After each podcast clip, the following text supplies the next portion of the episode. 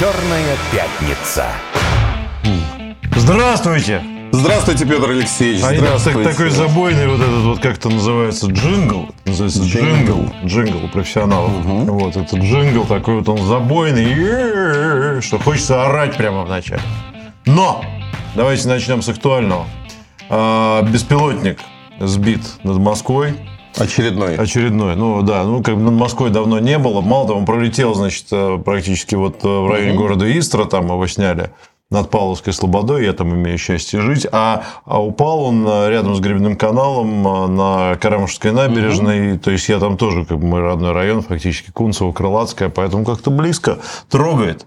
Значит, Собянин сказал, что над Москвой сбит беспилотник, Минобороны уточнила, что он сбит средствами РЭБ, Радиоэлектронной да. борьбы, да. А, ну, мое понимание, что, с одной стороны, мы, я как человек, специалист в области информации, понимаю, что, конечно, а, наверное, будет больше. Вот, и мы уже к этому стали привыкать. А С другой стороны, ну, наверное, как-то, наверное, надо к этому отношение какое-то вырабатывать. Ну, давай попробуем это сделать, хотя бы с технической точки зрения. Вот а, что ты можешь сказать, как специалист по тому, а, опасно это, не опасно, как их сажают, что такое рэп, зачем? Естественно, насколько позволяет твое Понятно. понимание вопросов Значит, а, э, на сегодняшний, день, страны. на сегодняшний день это малозаметные цели.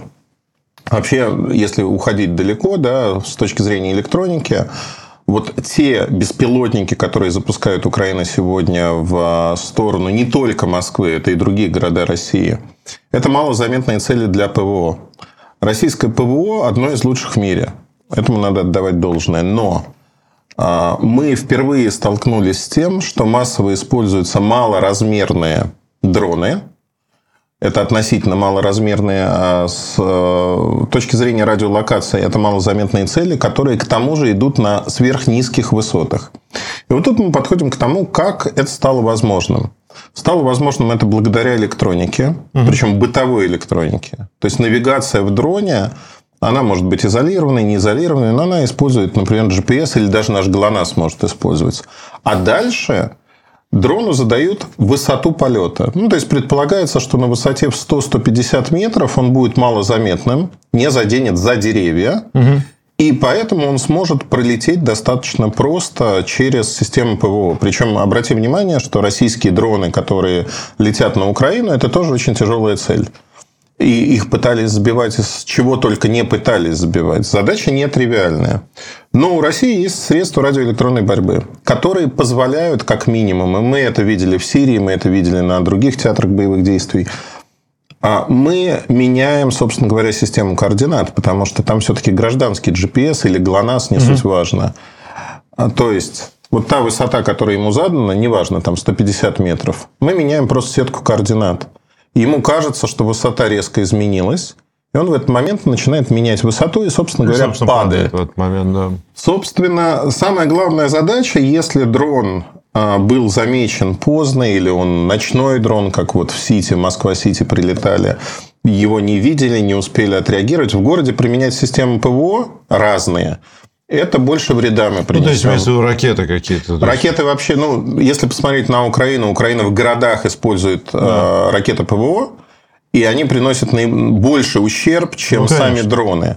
А Можно применять условную шилку, но, в общем-то, шилка разнесет э, гарантированно не только дрон, но в городе она принесет очень большой ущерб. Поэтому это управление рисками.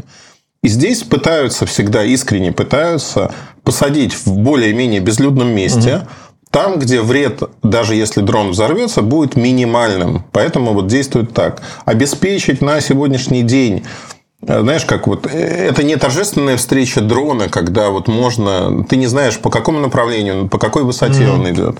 И когда начинает работать рэп, он как раз-таки меняет высоту, и дрон пытаются посадить там, где ущерб будет минимальным. Но нам надо привыкнуть к тому, что вот три простых вещи, потому что у нас люди, сам себе режиссер, они этого не понимают. Увидели что-то подобное, неважно, летит на земле, постарайтесь себя изолировать, отойти как можно дальше, вызвать соответствующие службы, а не снимать вот так на телефон, приближаясь. Оно может взорваться в любой момент. Это надо понимать. То, что он лежит, не двигается, ничего не значит. Это опасно. Вызывайте специально обученных людей. Ну и второе, если вы видите из окна, что в вашем направлении летит дрон, и вы не надо стоять в окне и ждать. Ну да, уходите от окна. Уходите, конечно. закрывайте за собой двери, уводите детей, делайте так, что и не стойте за дверью ни в коем случае. То есть вот у вас есть бетонные перекрытия, кирпичные перекрытия, не суть важно. Вставайте в другой комнате, все, ждите. Там пройдет 5-10 минут, все, выходите, спокойно делайте свои дела. Понятно. А вот эта система радиоэлектронной борьбы, она как бы работает э, автоматически, она засекает? Нет, Или она... надо его сначала засечь, потом что-то куда-то передать? Сначала засекают, дальше идет, ну, как бы по цепочке идут команды. Угу. То есть, ну, во-первых, определение цели сейчас огромное количество ложных сообщений. Да. То есть, человек видит летящий самолет, например, во Внуково садится лайнер. Это лайнер. Но человек не соизмеряет, насколько большой небольшой самолет. Ему кажется, что он ближе mm-hmm. и что это дрон. Да. И человек сообщает. Вот такие ложные вызовы тоже существуют, с ними надо бороться, но Скажем так, мы сейчас, как страна, вырабатываем и тактику, и стратегию борьбы с малоразмерными дронами. Эта работа ведется и стало получаться намного лучше, чем было в самом начале. То есть это вот буквально опыт, который мы приобретаем Но сейчас. В любом случае это же будет э, борьба, не знаю, там преступника с полицейским, да. соответственно будут находиться новые на них методы. Ну, если это не радикальные методы, там полностью знаешь... искоренить источник их запуска вместе со всеми. Так Нет, ты знаешь, мы решениями. научимся бороться с дронами более-менее успешно. Но вообще, как и в любой технике, в любой технике не бывает стопроцентной гарантии ну, да. там, перехвата условно. Всегда какой-то процент будет проходить. Ладно, а, хорошо. Значит, давайте так. Мы хотели поговорить про Яндекс. Давай мы тогда так поступим. Поговорим про Яндекс. Давай. А потом куча всяких у нас тем есть интересных, как обычно. Хочется и из интернетов задавать вопросы, и звонки попринимать. Да, за звонки во второй половине давай. программы. А сейчас давай начнем. Ну, вот э, Сергей задает вопрос в качестве вводного. А в «Изоленте плюс» он нам написал. «Добрый день. Хотелось бы услышать мнение Эльдара. Как заявление Воложа может повлиять на работу Яндекса в России? Не хотелось бы, чтобы в один прекрасный момент вся домашняя электроника и аккаунты Яндекса превратились в стык». Вот это, кстати, хороший вопрос. Хороший Например, вопрос. давай, что за заявление Воложа? Кто такой Волож? И для, Значит, для непосвященных. Для непосвященных. Аркадий Волож является владельцем компании Яндекс. Она ему принадлежит, его семейному фонду. На сегодняшний... Ну, не вся же, наверное. Вся компания. Вся компания Яндекс принадлежит. Там есть другие акционеры. Угу. Но а, контролирующий пакет находится у него, у, него, у Аркадия Волжа. То есть он сегодня единоличный владелец компании. От оперативного управления в прошлом году, когда он попал под санкции, он ушел. То есть он не управляет компанией. Компания управляет совет директоров, который якобы независим от Аркадия Воложа, но, судя по всем действиям, он поет под дудку Воложа и каким-то образом от него зависит. А, что произошло? Аркадий Волош пытался разделить компанию на две части. Угу. Продать российским а, акционерам, скажем так. Для этого он привлек Алексея Кудрина. Алексей Кудрин из счетной палаты перешел в Яндекс. А, размер он работает там кем-то... А, он а, в наблюдательном совете. Ну, ну, то, есть, то есть, это постоянное место работы? Сейчас. Да, это постоянное место работы. Самое главное, что он стал связующим звеном между Яндексом Аркадием Воложем и, условно говоря, нашими чиновниками ну, и президентом, и государством. То есть, некий гарант, что все пройдет хорошо, будет разделение компании спокойное, в спокойном режиме. Дальше Волож сглупил, потому что Волож находится в, во враждебной юрисдикции. Яндекс не российская компания. Яндекс – это голландская компания. Голландия является враждебной юрисдикцией. У нас есть закон, который не позволяет продавать за полную стоимость, то есть иностранцы продают с дисконтом 50%. Mm-hmm. Волож не захотел продавать с дисконтом, он завысил стоимость актива. А те вот консорциум инвесторов потенциальных, это разные банки, в частности ВТБ, а, они смотрели на эту цену и говорили, ну а где дисконт-то? Дисконта нету. И вокруг этого начались бурления. Дальше эта сделка была торпедирована. На ПМЭФ Андрей Костин из ВТБ сказал очень простую вещь, что а почему мы должны иностранным инвесторам отдавать деньги, если это абсолютно аналогичная ситуация с другими компаниями, ну, он вспомнил там Фортум, например, ну, да. надо вводить внешнее управление и дальше уже смотреть, что получается. Mm-hmm. Это абсолютно справедливый вопрос. Почему компания не российская, а, работающая в зарубежной юрисдикции, получает какие-то преференции от государства, и Аркадию Воложу позволяет выводить деньги из России? Mm-hmm. Непонятно. А, тем не менее, надежда на эту сделку была. Но и это при этом, э, я вот сейчас хочу сказать, что компания Яндекс единственный большой бизнес в России среди всех бизнесов, не только IT, который является враждебной по отношению к государству, к жителям страны, чиновникам и так далее. Они осознанно... Ну, вот мы в одном из эфиров обсуждали ну, да, пропаганду антироссийскую. мы говорили про это. Мы звали представителей Яндекс, чтобы... Ну, я, бы, я бы не сказал враждебные, знаешь, я бы сказал, что они как бы не особо активно вот, э, а, Заявление Аркадия Волоша э, однозначно... исполнять российское законодательство. Вот Но они игнорируют да. российское законодательство. Они да. ставят себя выше государства и законов России. Ты можешь поставить себя вне российских законов и сказать... Я не могу, а вот и Google, я не могу. может. Но и... Гугла нет здесь, в России. Ну, а да. А Яндекс зарабатывает Это все правда. деньги в России. Но Google не может поставить себя выше американского Не может. А Яндекс, зарабатывая все деньги в России, считает, что можно и об чиновников, и об нас вытирать ноги просто. Каждый день, ежедневно. Но самое смешное в другом, что Волош сейчас признался невольно в том, что значит, он против СВО, Ему грустно, больно. Он думал, что Россия может стать частью большого мира, но этого не произошло. Потому что понятно, кто виноват. Владимир Владимирович лично виноват и не позволил это все. Хотя мы помним и Мюнхенскую речь, и как мы пытались ну, стать... мы знаем, да. Да, и частью НАТО, понятно, и прочее, прочее. Нет. Но он написал очень простую, вот Волош написал очень простую, понятную вещь, что сейчас он вывозит мозги из России, технологии из России на Запад для того, чтобы строить там другую компанию. И фактически он признался в том, что он обесценивал тот российский Яндекс, который есть, это просто кэш-машина, которая зарабатывает деньги. Но жить он хочет там. Он про себя пишет на личном сайте очень просто. Родился в Казахстане, живу в Израиле, инвестирую в стартапы. России там нет вообще даже близко. Смотри, э, ну, зная таких людей, ну, в смысле, не его да. лично, как, э, как, там, не знаю, хорошего семьянина и так далее, а человека, который просто, понятно, что на кону большие деньги, он занимается большим бизнесом, понятно, что он говорит это не на эмоциях, а это да. какой-то хорошо просчитанный, ну, и правильно, с его точки зрения, просчитанный ход. И обращается он, скорее всего, не к нам с тобой, не к нам. а обращается, наверное, скорее всего, как мне почему-то кажется, к странам Запада. Да. Говоря им, что, ребята, я вот, так сказать... Да? Открытая касса, я готов заплатить платить за то, чтобы вы меня приняли. Что это означает? Это означает, что... А, почему я говорю, что Яндекс угроза национальной безопасности? Когда владелец компании и топ-менеджмент принимают решение, что они не хотят жить в России, а идеологическая обработка людей в Яндексе, она такова, если ты что-то из себя как специалист представляешь, с тобой начинают работать, объяснять, почему в России жить плохо, почему у нашей страны нет будущего, почему надо работать на Западе и так далее. Они выводят технологии из России mm. сегодня, выводят, они их уже вывезли. Они оставляют здесь, разрушают тот Яндекс, который в России. А какие технологии? Мне казалось, что в таких компаниях, как Яндекс, ключевое все-таки мозги, это люди. Нет, это не просто люди. Компания Яндекс в России создавала много лет интеллектуальную собственность, а именно Управление системами базы данных, управление беспилотниками, наработанные все вещи. Там огромное количество вещей мирового уровня. Сейчас они бесплатно передают своим дочкам или вообще всему миру это, либо устраивают утечки репозитория, чтобы та же Алиса была всем доступна, исходные коды. Ну, там много всего. Угу. Это доступно сейчас всему миру, по сути.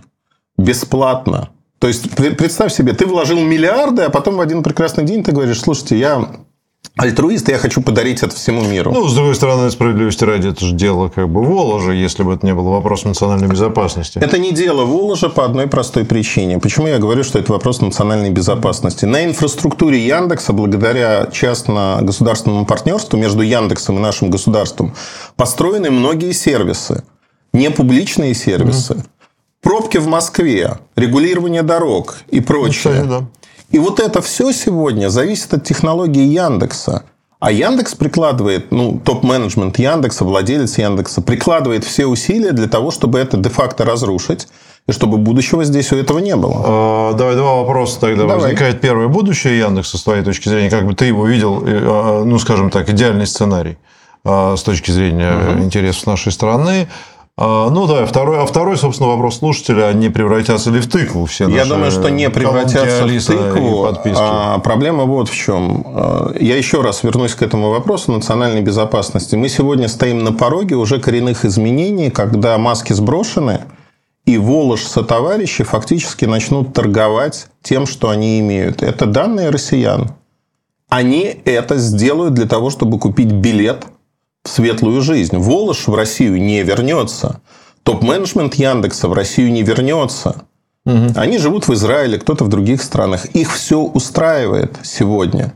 Это люди, просто чтобы ты понимал, как подбирали этих людей.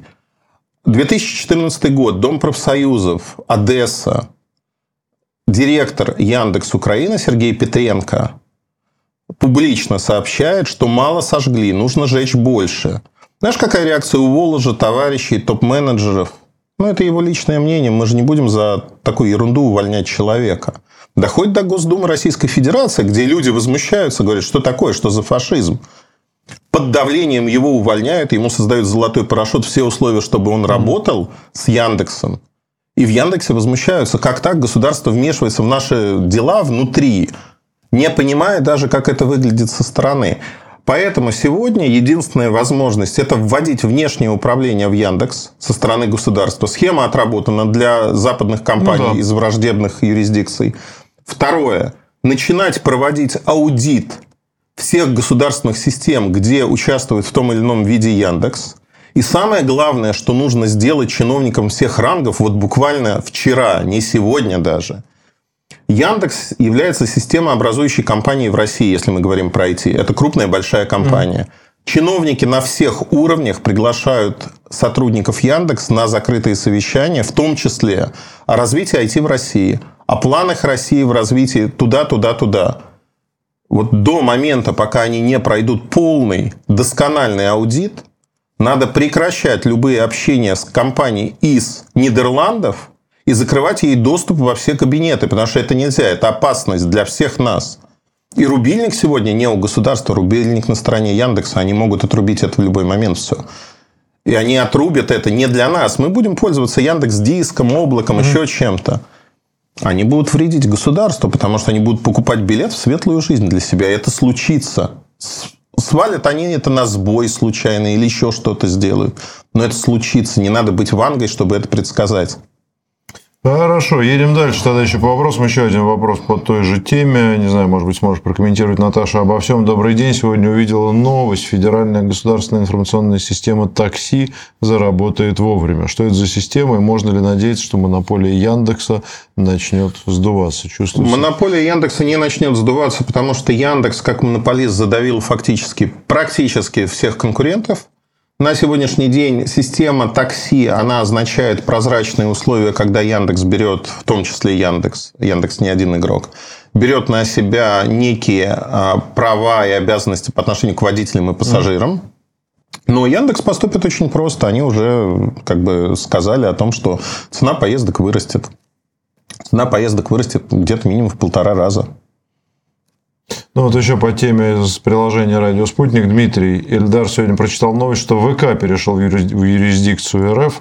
Как оцениваете, какие перспективы ВК? Да, действительно. Еще не новость. перешел, но ВК переходит в российскую юрисдикцию. Они регистрируют компанию. Это международная компания, которая зарегистрирована в России. И это нормально. Вот как бы мы, когда смотрим на российский бизнес – Российский бизнес не может существовать на Кипре, не может существовать на Багамских островах.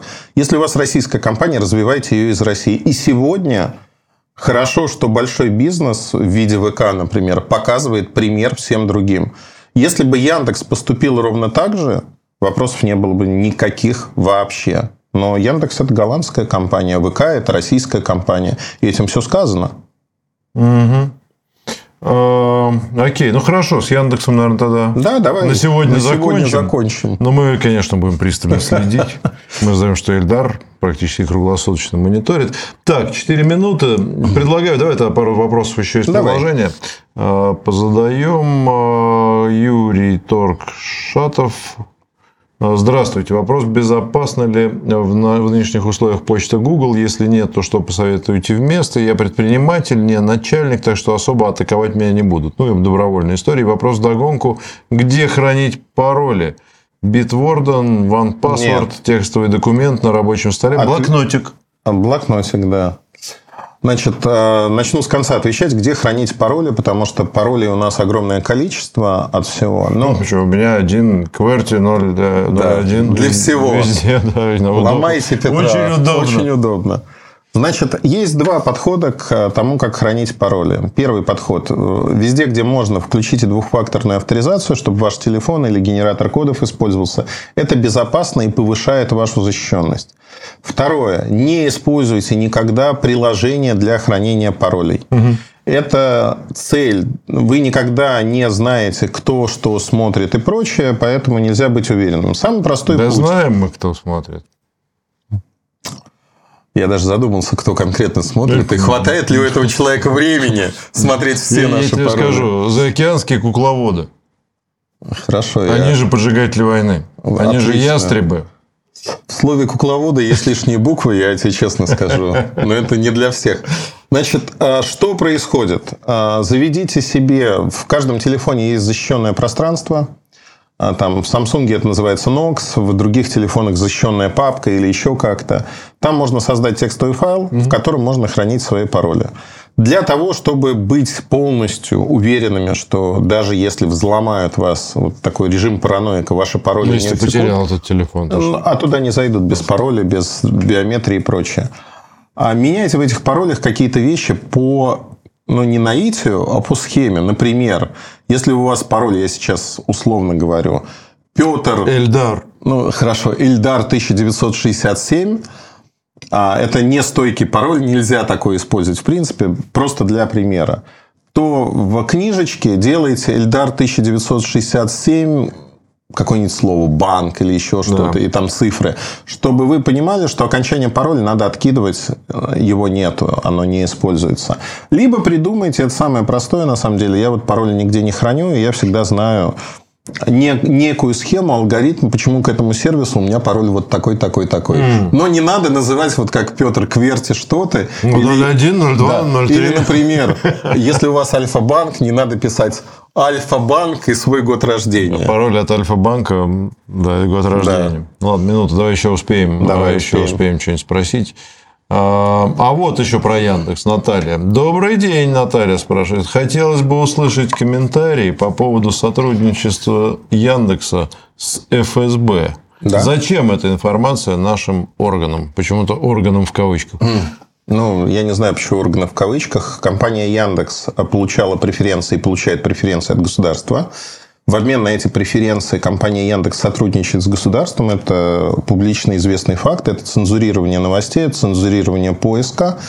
Плюс это предоставление той или иной информации в рамках российского законодательства. Это не только ФСБ, это следственные органы, это информация о всех пользователях, о том, что они делают и прочее, прочее, прочее. То есть любой запрос, который Яндекс получает, они mm-hmm. не могут отказаться, как и любая другая компания, оперирующие в России, они не могут отказать в этой информации. А также они организаторы распространения информации, на это накладывают определенные ограничения, поэтому да. Яндекс, вот двуличие Яндекса в том, что за деньги они продадут мать родную. Понятно. И как быстро, 30 секунд. Почта Google-то безопасно или Да, достаточно безопасно, но заведите свой домен, заведите свою почту, это самое безопасное, вы будете зависеть только от себя. Ну, и это понятно. недорого. Ну, в общем, да, мы услышали, как себя обезопасить. Во второй половине программы после выпуска новостей мы примем звонки слушателей, поговорим о новых устройствах да. компании Samsung, почему они таких безумных денег стоят, надо ли бежать брать или, может, подождать. Я взял. А, ну, ты понятно, может, покажешь в перерыве. Вот, а сейчас пока новости, Черная пятница. Оставайтесь с нами, не уходите далеко.